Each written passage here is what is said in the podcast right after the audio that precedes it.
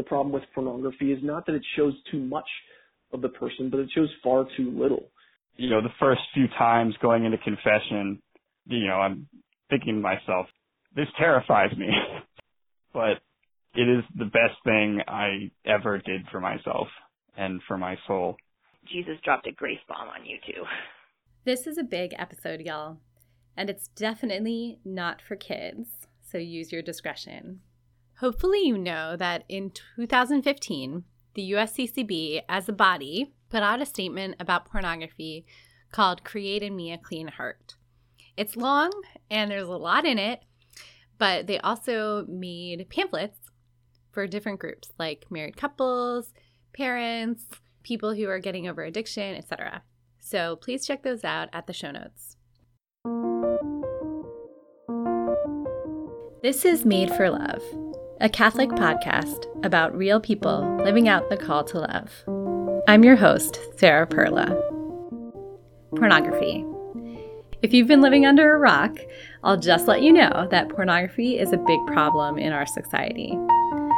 A lot of you listeners already know that because it's impacted your life directly or indirectly. But some of you may be in denial whether that pornography is wrong at all or that your personal use of it is a problem. Others of you feel trapped. You know that it's wrong, you hate that you do it, you confess it at church, but you think that it's hopeless. You've tried to stop and you can't. You're ashamed. No matter which category you fall into, this episode is for you.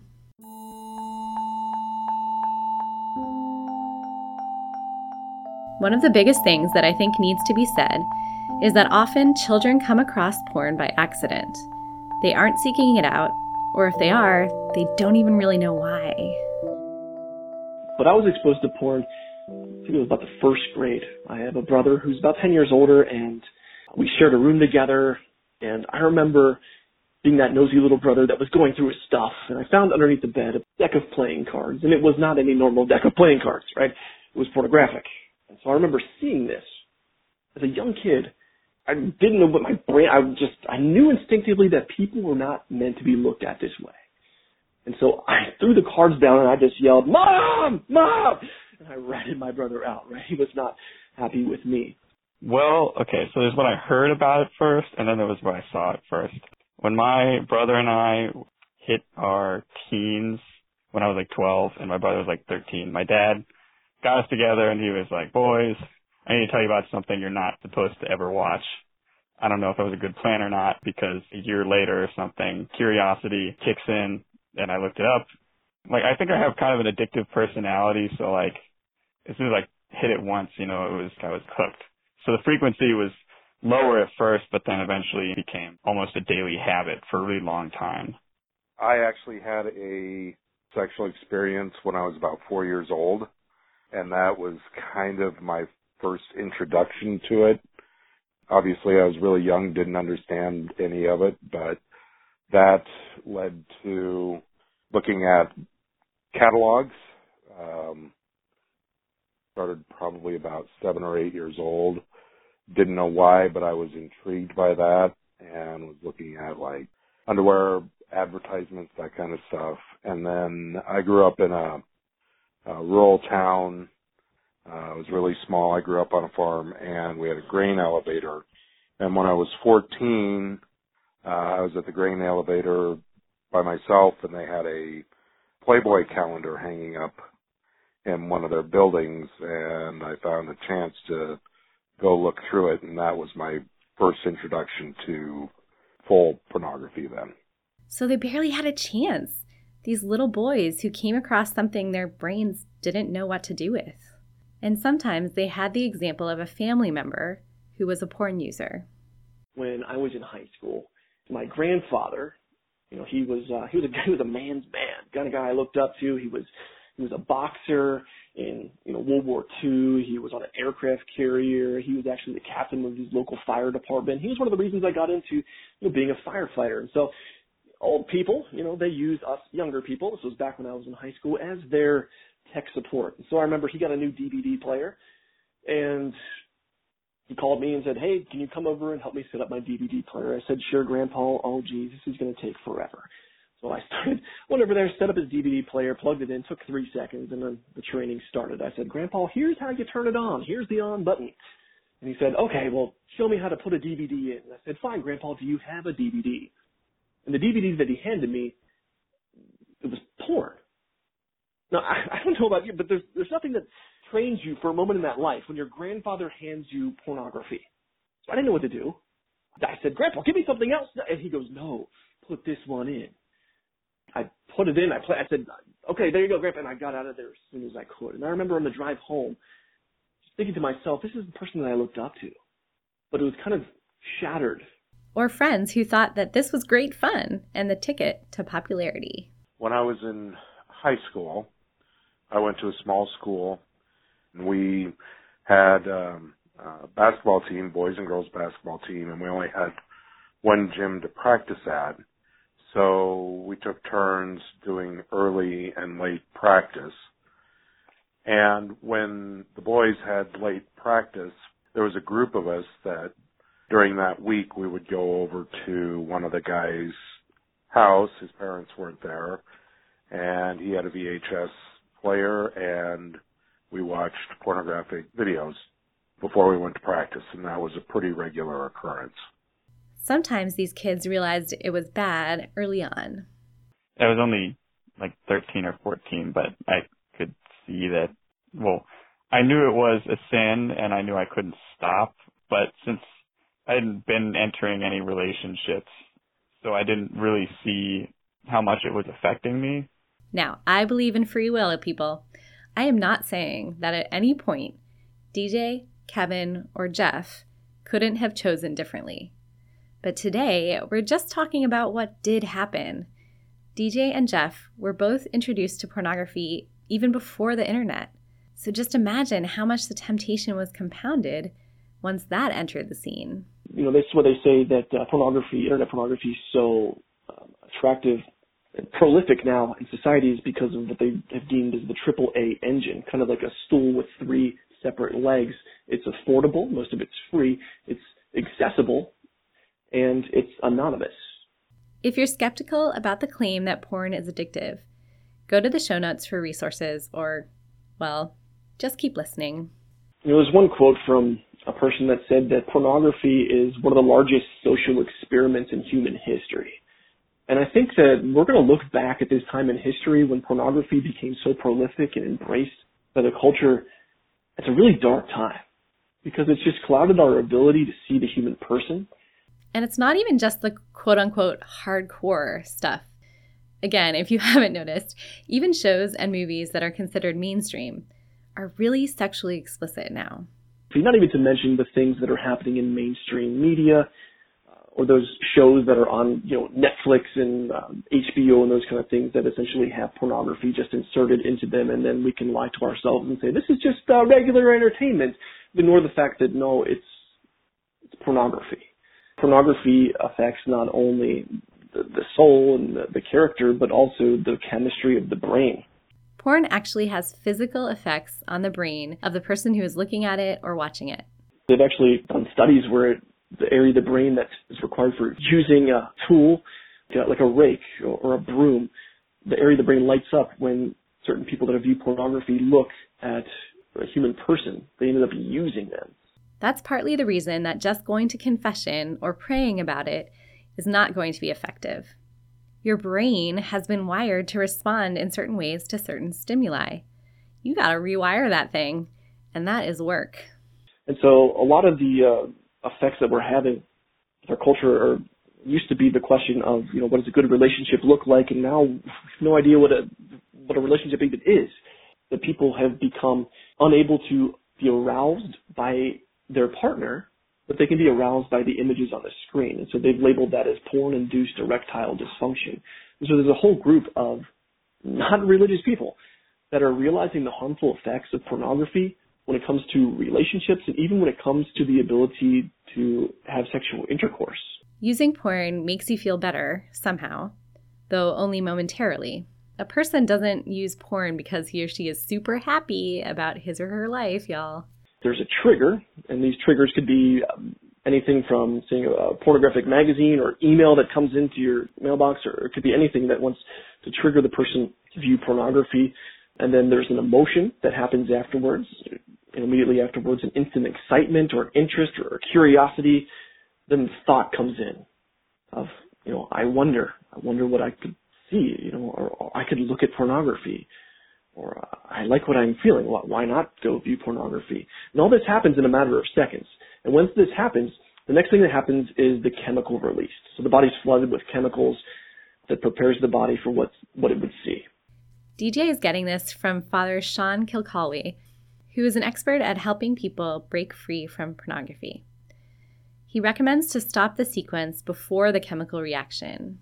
And there's actually been studies done. There was a study back in 2001 these Canadian researchers proved that when this group of men was exposed to erotic images, if they were instructed to deliberately not think about it, not engage into it, and so they were actually able to control their brain's response to the pornography and not be completely overcome by the chemicals. Okay, so let's turn back to how porn has affected particular people. Hi, my name is Krista Burridge. I'm 23 years old. I'm married to my wonderful husband, Kevin Burridge. Hello, I'm Kevin Burridge. We've been married two and a half months, and we are from Cincinnati, Ohio. Pornography actually came up on their third date. Yeah, so on our third date, we had gotten dinner.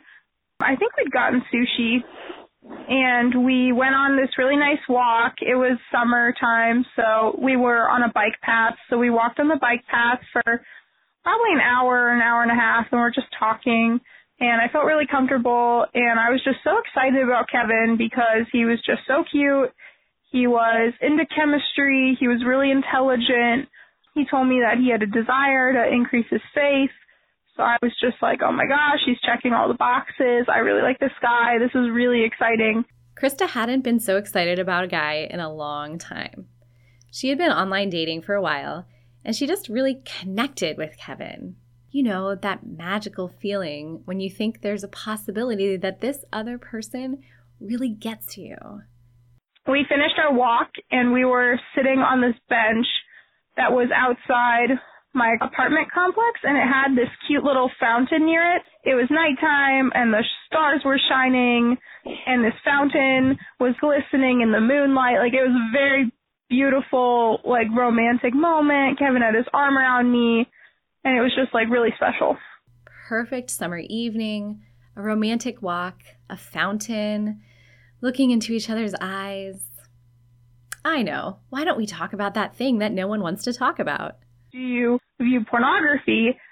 And he took probably a three second pause and then he just looks at me and goes, yeah.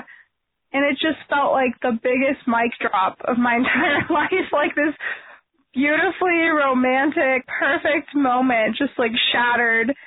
And I just instantly felt like my heart shut off and I was like, oh no. And I was like, I need to leave. And so I ended the date very promptly after that, and I just kind of went up to my room and just kept thinking, oh no, I don't know if I can date this guy anymore. I didn't expect that. Okay, people. Krista is 21 years old at this moment. She's young. But this was not the first time that a guy she dated was also a regular porn user, and she knew that this would not work for her. I wasn't that surprised that she asked, actually, and being a devout Catholic, knowing that it was a sin, you know, I I had played out conversations like this in my head before. And Krista mentioned like a three second pause or something, and that that was not me considering whether or not I was lying. Okay, I was trying to figure out what the best way to say it would be. I don't really know what fruitfulness would come out of that, since yes is you know was wasn't gonna wasn't gonna get anywhere. Krista deserved to know the truth. The way I said it was, yes, but I know it's bad and like I don't want to be doing it, but I don't know how to stop or I can't stop. And so obviously it's a hard thing to admit, but things that are in the dark should be brought to the light. So Kevin and Krista stopped dating. She basically said he had to get clean before she'd consider it. And I accepted that challenge, but I also didn't know what to do. Kevin didn't have the tools to overcome his addiction to pornography. He went to confession, sometimes multiple times a week, but that didn't do it. I was tempted with like settling for someone who who would tolerate it, but you know, the entire time I still have Krista on my mind, feeling really discouraged. Kevin and Krista both tried to move on and date other people, etc. But Kevin also started to make progress by implementing practical changes in his life. I lived in a room with four other guys, but we didn't know each other. So it was kind of like living alone, except that we all share a kitchen. But one of the things that helped the absolute most was just leaving my bedroom door open when I was home. It's just such a huge difference. The guy who lived in the room adjacent, the bedroom adjacent to mine, he was home at a completely unpredictable schedule. So it was good to have that uncertainty because it was like, you know, at any given moment, some guy could just walk in on me watching porn. That was probably one of the best deterrents was just to be transparent. He recognized that prayer helps you to make these kinds of choices. The prayer is the way to give you the grace to get out of the situation. As deeply addicted as I was, any situation I was ever in, no amount of prayer could help me unless I chose to remove myself from the tempting situation. There were times that I was tempted with masturbation and I, like if I was in the shower, I was tempted with masturbation. I was just like, I'm just going to hop out of the shower. I'm not done, but like whatever. He had to come to terms with his weakness. The more I struggled with it, the more I was just like, I clearly have no willpower. So the key is to just put yourself in a situation where your level of willpower doesn't matter and that's being somewhere where you obviously can't just open the porn and masturbate. They are aware that sin leaves scars, and this is just the beginning. Most people, not all, but most people have to hit some level of rock bottom before they'll go get help. Kevin's rock bottom was that the girl he really liked wouldn't date him if he was using porn. That is a blessedly high rock bottom. Jeff's rock bottom was lower. It was when his wife of 20 some years and the mother of his eight children said that she should kick him out of the house. So for me, rock bottom was when I thought Annette was leaving me and I started to look for apartments. That's when I finally made a commitment to to change my behavior and do something to deal with this. How did it get this far? I'm an engineer and um, 17 years ago, I got caught at work looking at pornography on the internet, and uh, it actually happened twice. And the second time, I was disciplined both times, but the second time I was given a, a day off without pay. And so I had to come home and explain to my wife why I wasn't going to be going to work the next day and why my paycheck was going to be short. Jeff's wife, Annette, believed him when he said that this was a one time slip. But things were not good in the Cohen household. Jeff and Annette's marriage was on the rocks. The emotional and verbal abuse increasingly got worse, and then the sexual abuse came in. And that went on for 14 years to the point that I couldn't take it anymore. Annette went to confession at her local parish in Lincoln, Nebraska, and for the first time ever, told another human being that pornography was an issue in her marriage. She happened to be talking to Father Sean Kilcawley, the priest I mentioned before, who knows how to handle this. And I just basically went in and I'm like, I hate my husband. I can't look at him. He's just so ugly to me. I go, the sound of his voice is like nails on a chalkboard, and heaven forbid he should touch me. I'm done. Father Kilcawley listened and validated Annette's feelings of betrayal, anger, and hurt. It was Father Kilcawley who suggested that when Jeff was caught watching pornography at work, it may have been best to kick him out. 14 years ago, when you found out, you should have kicked him out. I left that appointment and I called Jeff, and he said something that upset me. And so I said, Father Kilcawley said I should have kicked you out. With that remark, my husband did two things. He started looking for apartments and he called father and he's like, You told my wife to kick me out? Mother goes, Well, not exactly. Jeff said, I know I've screwed this up and I will do whatever it takes to fix it. Well, my husband said that was the first time he ever truly meant it. He had to change his behavior.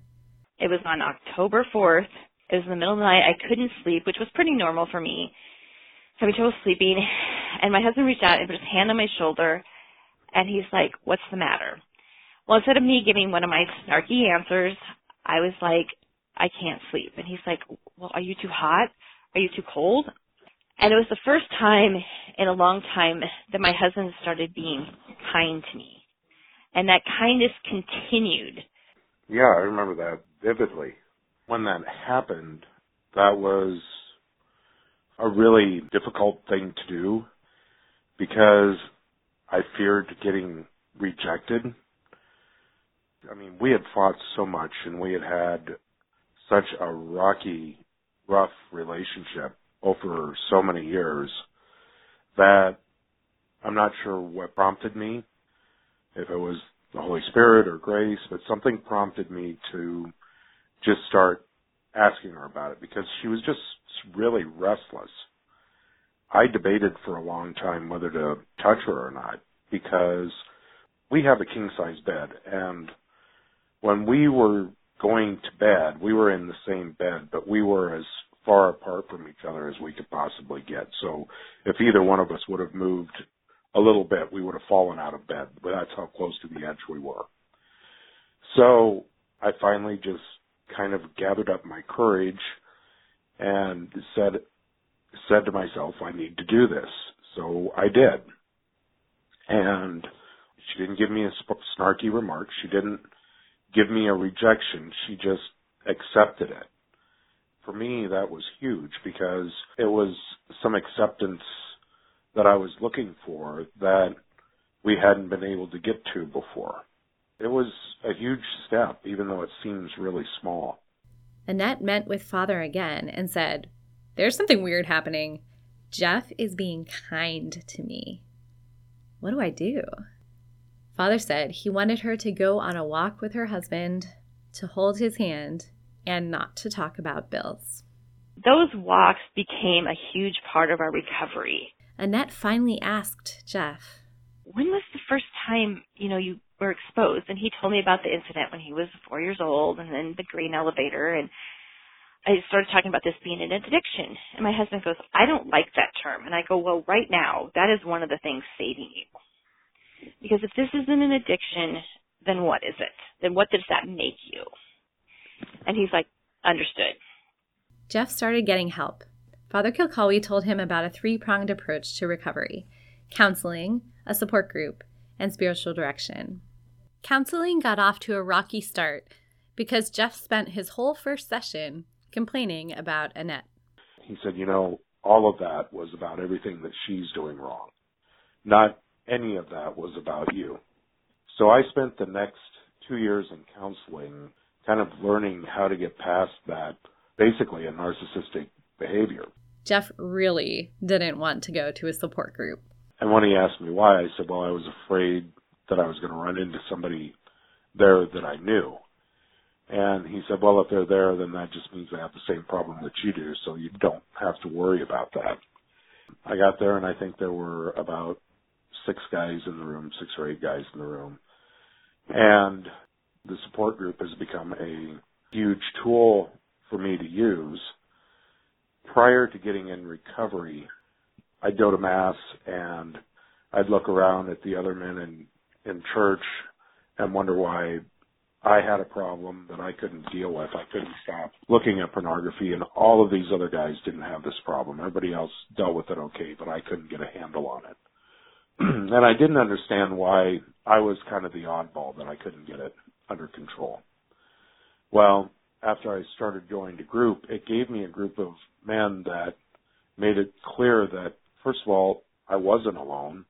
And it also became very clear that there are many men that struggle with this and the shame and the guilt of dealing with it are really what keeps people from getting help with it.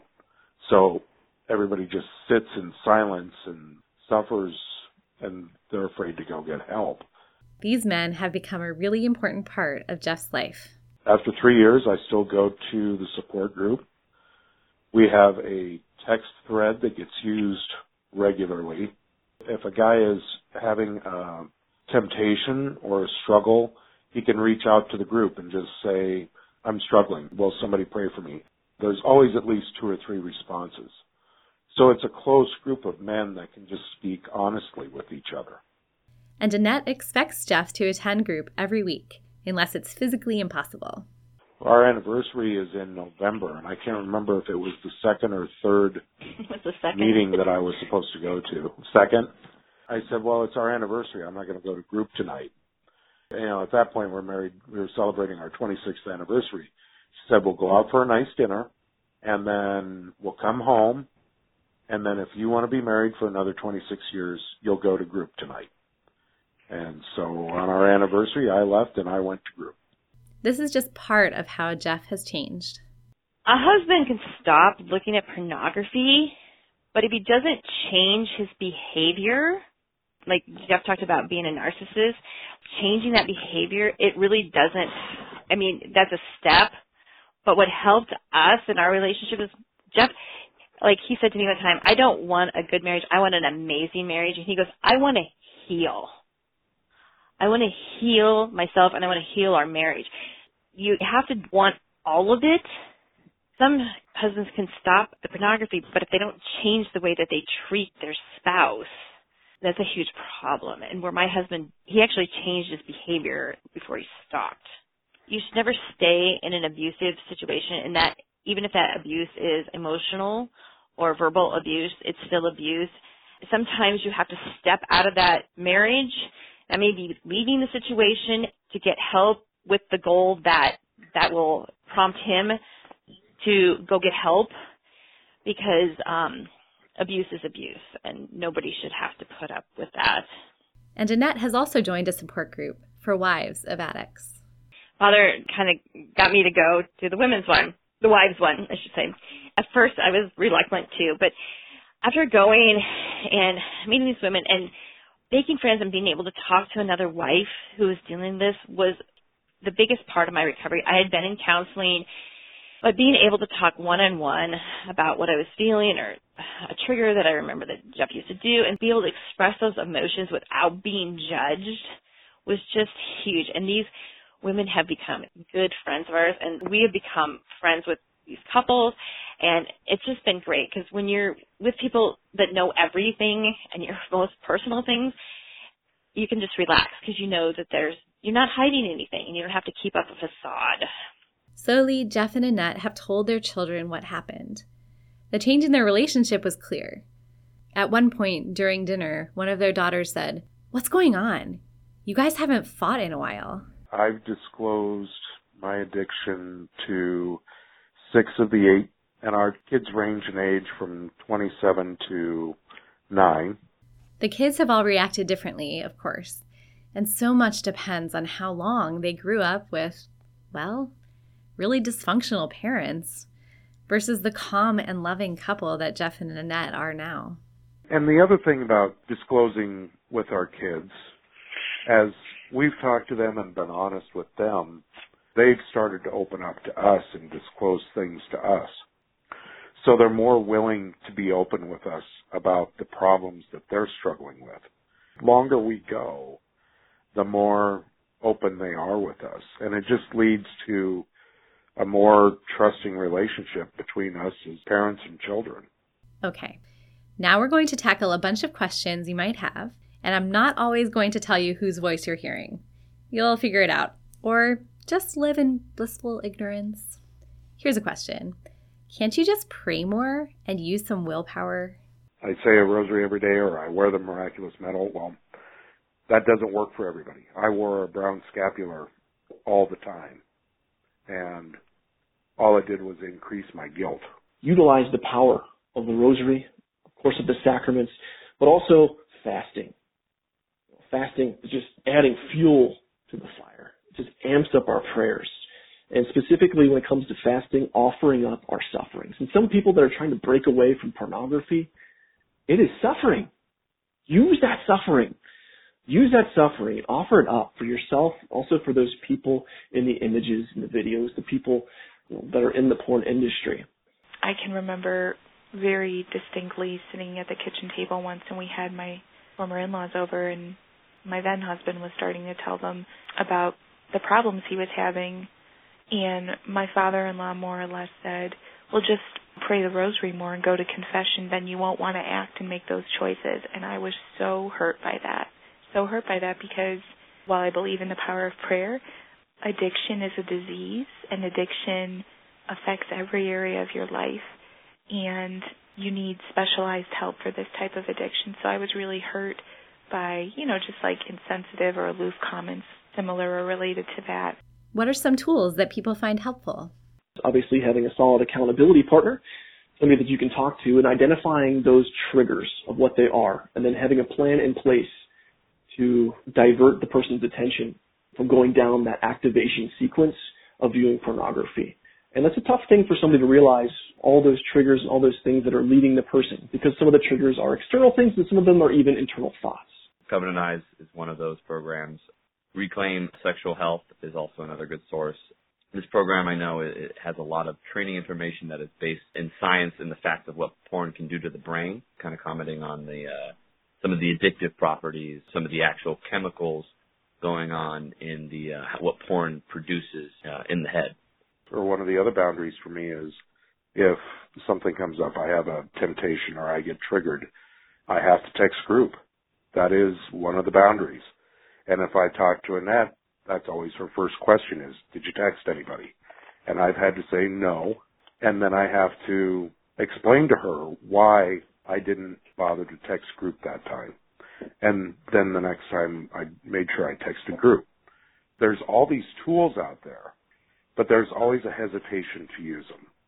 I believe Porn Kills Love is a uh, product of Fight the New Drug, which is a great source for facts about the harmful effects of pornography. It's a completely non-religious, uh, non-legislative source, but it has a, a great wealth of current information. If you're in recovery or if you think the addiction is gone, can't you just relax? It's not uncommon for men when they they'll have brief periods of sobriety. So to give you an idea, my sobriety date is a year ago last February. So I'm approaching Great. two years of sobriety. But I see, I've seen several times where when men, they get a little bit of help and things start going well, they'll have a brief period of really easy sobriety and they won't act out. And it can be two, three, six months. And usually there will come a time when there's an unexpected temptation. And if you don't have some sort of a plan to deal with that, those can become really strong really fast. It can be an attack from the devil. Sometimes it's just something has triggered a reaction to a situation or a feeling from the past. And if there's not a plan to deal with that, then those temptations can be really, really difficult to deal with. And then there's a relapse. Not that a relapse is the end of the world. And I would tell every wife out there, you need a plan regardless. And I talk to a lot of young wives, and one of the first things I do is like, what is your plan? What is your plan if he relapses?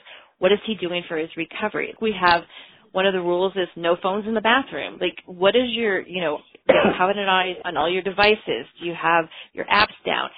Just for safety reasons in general, but there always needs to be a plan and a set of boundaries. I'm still feeling the effects of my pornography use.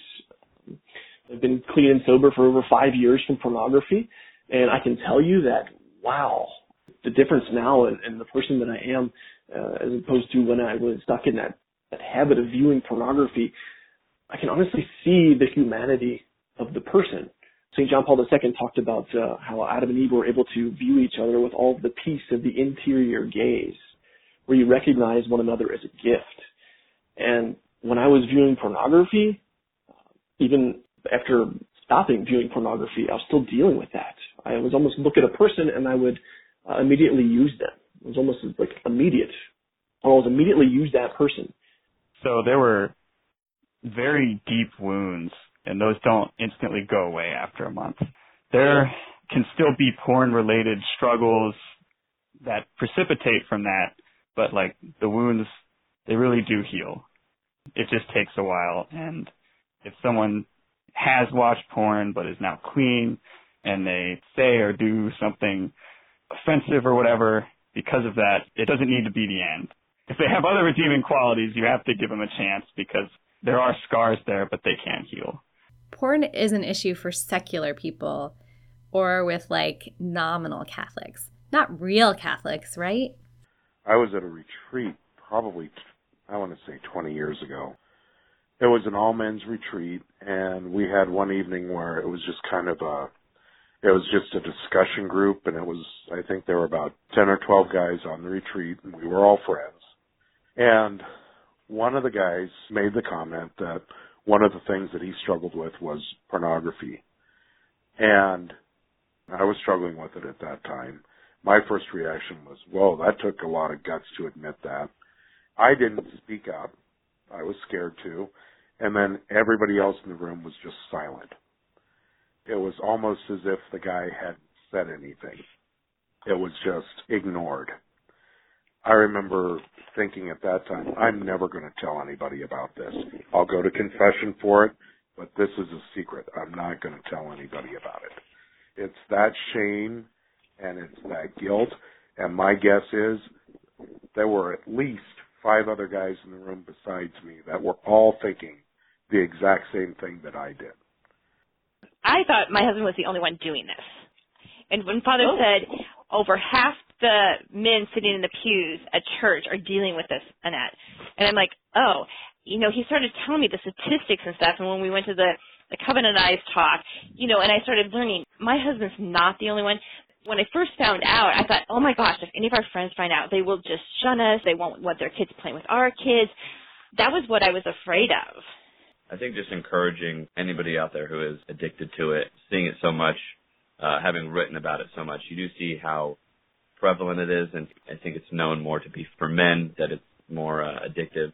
But it's also been increasingly more popular with women, and um, I think people really just don't understand how damaging it is to the person, to the mind.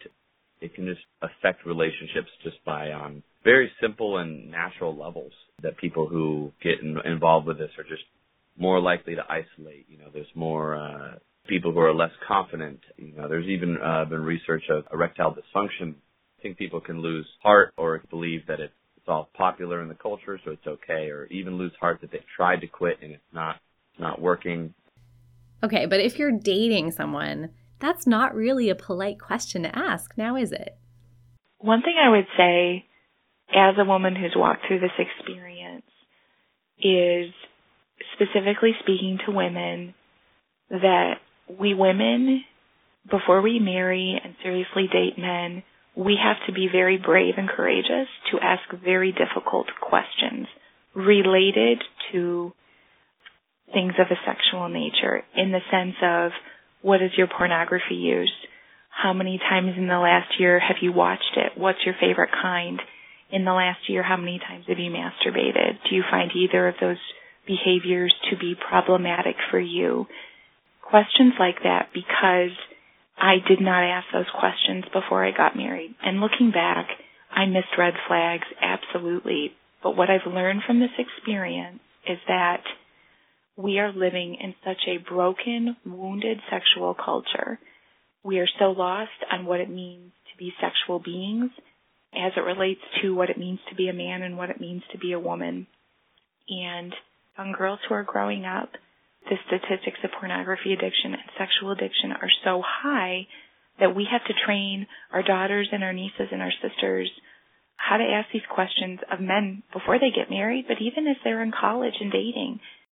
Pornography is basically like rape school, and unfortunately, every every rapist is awarded a full scholarship online in our culture that's really concerned with, with rape culture, especially what we've seen with the with the Me Too hashtag that's out there now. It's kind of baffling that we haven't focused our attention more on pornography. I would say I do really think it's important to ask people you're talking to about it. I'm really glad I asked Kevin about it. If we'd just broken up for some other reason, Kevin might be exactly the same as he was two years ago. But because I asked him, I was able to start the conversation. Like, you don't know how you're going to influence someone else's life just by asking. I just want to highlight God's grace. Like with God, all things are possible. Ask and you shall receive. You know, Kevin asked to be clean, asked for forgiveness, and God gave him that. And so I want other people to realize that anyone can receive God's grace and anyone can receive God's healing. That's not something off the table for average, everyday people. God can work in every single person's life and heal every single person. This is just a U.S. problem. So Nepal banned uh, more than 20,000 websites, and India banned uh, more than 800 major porn sites. And in England, which, by the way, is my favorite country, a committee in the House of Commons last month compared the dangers of pornography to the harms of cigarette smoking, uh, noting public health campaigns should be invested in to curb these, these harms. And finally, what about kids? What do you tell them about pornography and when? And that's read books to my daughter. I've talked to my son about what pornography is, the kinds of things that it can do, the problems that it causes, and what to do and how to react to it. Uh, you know, there's some polls out there that say that the average age of internet pornography exposure now is between 8 and 11 years old. About 90% of teenage boys will see hardcore internet pornography before they turn 18. It's a little bit lower for girls, about 6 out of 10. But, uh, you know, as somebody that's been going out there specifically in the classrooms and, and addressing this to, to seventh grade kids at their earliest, um, I can say that, you know, unfortunately, the stats are correct. And so when I talk to parents, I tell them we have to assume that our child is going to be exposed to this content in some manner. So it's no longer an option to just sit out. We have to address this, even though it's an awkward topic. It's just the time, the time that we're living in, the culture that we're living in. If we don't talk about this, they're going to get the wrong information from the culture. So when I talk to kids, and parents, if you're listening, please use this too. I just give them a three-step simple approach for when they're exposed to pornography. So step one, like if pornography shows up on the screen, the computer, the device, whatever it is, step one would be to turn it off, turn away. I even say don't try to click the X because there's something called mouse trapping that these porn companies use that makes another window pop up when you click the X on the screen. But there's certain things like tablets, we know how to turn those off without even looking at the screen. So step one would be turn away because seconds count when it comes to the chemical scarring that can occur and the brain changes when viewing pornography. So step one, turn away. Step two, what the researchers are saying uh, in the book Good Pictures, Bad Pictures, is to verbally call it out verbally call it out, say it out loud to label it as a bad picture. we're Catholics, and so this is an opportunity for us to pray. And so I give the kids a Bible verse. You can use, you know, Matthew chapter 5 verse 8, blessed are the pure of heart for they shall see God, or, anything from Psalm 51, create in me a clean heart. But you verbally have to say it out loud, which helps to protect the brain from going down that pathway and releasing those chemicals. So step one, turn away. Step two, verbally call it out. And it's great when we are presented with these triggers, you know, these temptations from the devil, if we use it instead of them being big heavy boulders that are dragging us down to hell, they become little light balloons that are dragging us up to heaven because those temptations become opportunities to pray. And the devil hates it when we use his temptations as opportunities to pray. And after a while, he'll leave you alone. So step one, turn away. Step two, verbally call it out. And then for the young people, step three, I tell them they must tell a trusted adult or a parent. And that's sometimes the most difficult step for them to take. And they have to be reassured by their parents that if they've been exposed to this stuff, they're not in trouble. I've got your back. You're not the villain in this situation. If it pops up on the screen, you are not in trouble. I love you. I'm so sorry that you have to deal with this.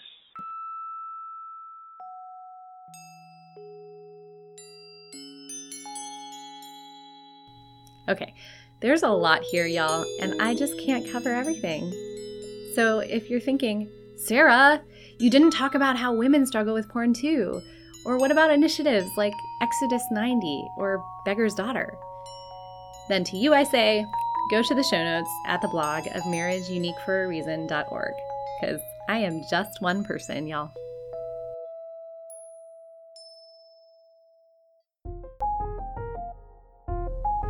If you like what you've heard today, please support this project by sharing it with your friends, subscribing to Made for Love on iTunes, writing a review, or commenting on the show notes at marriageuniqueforareason.org.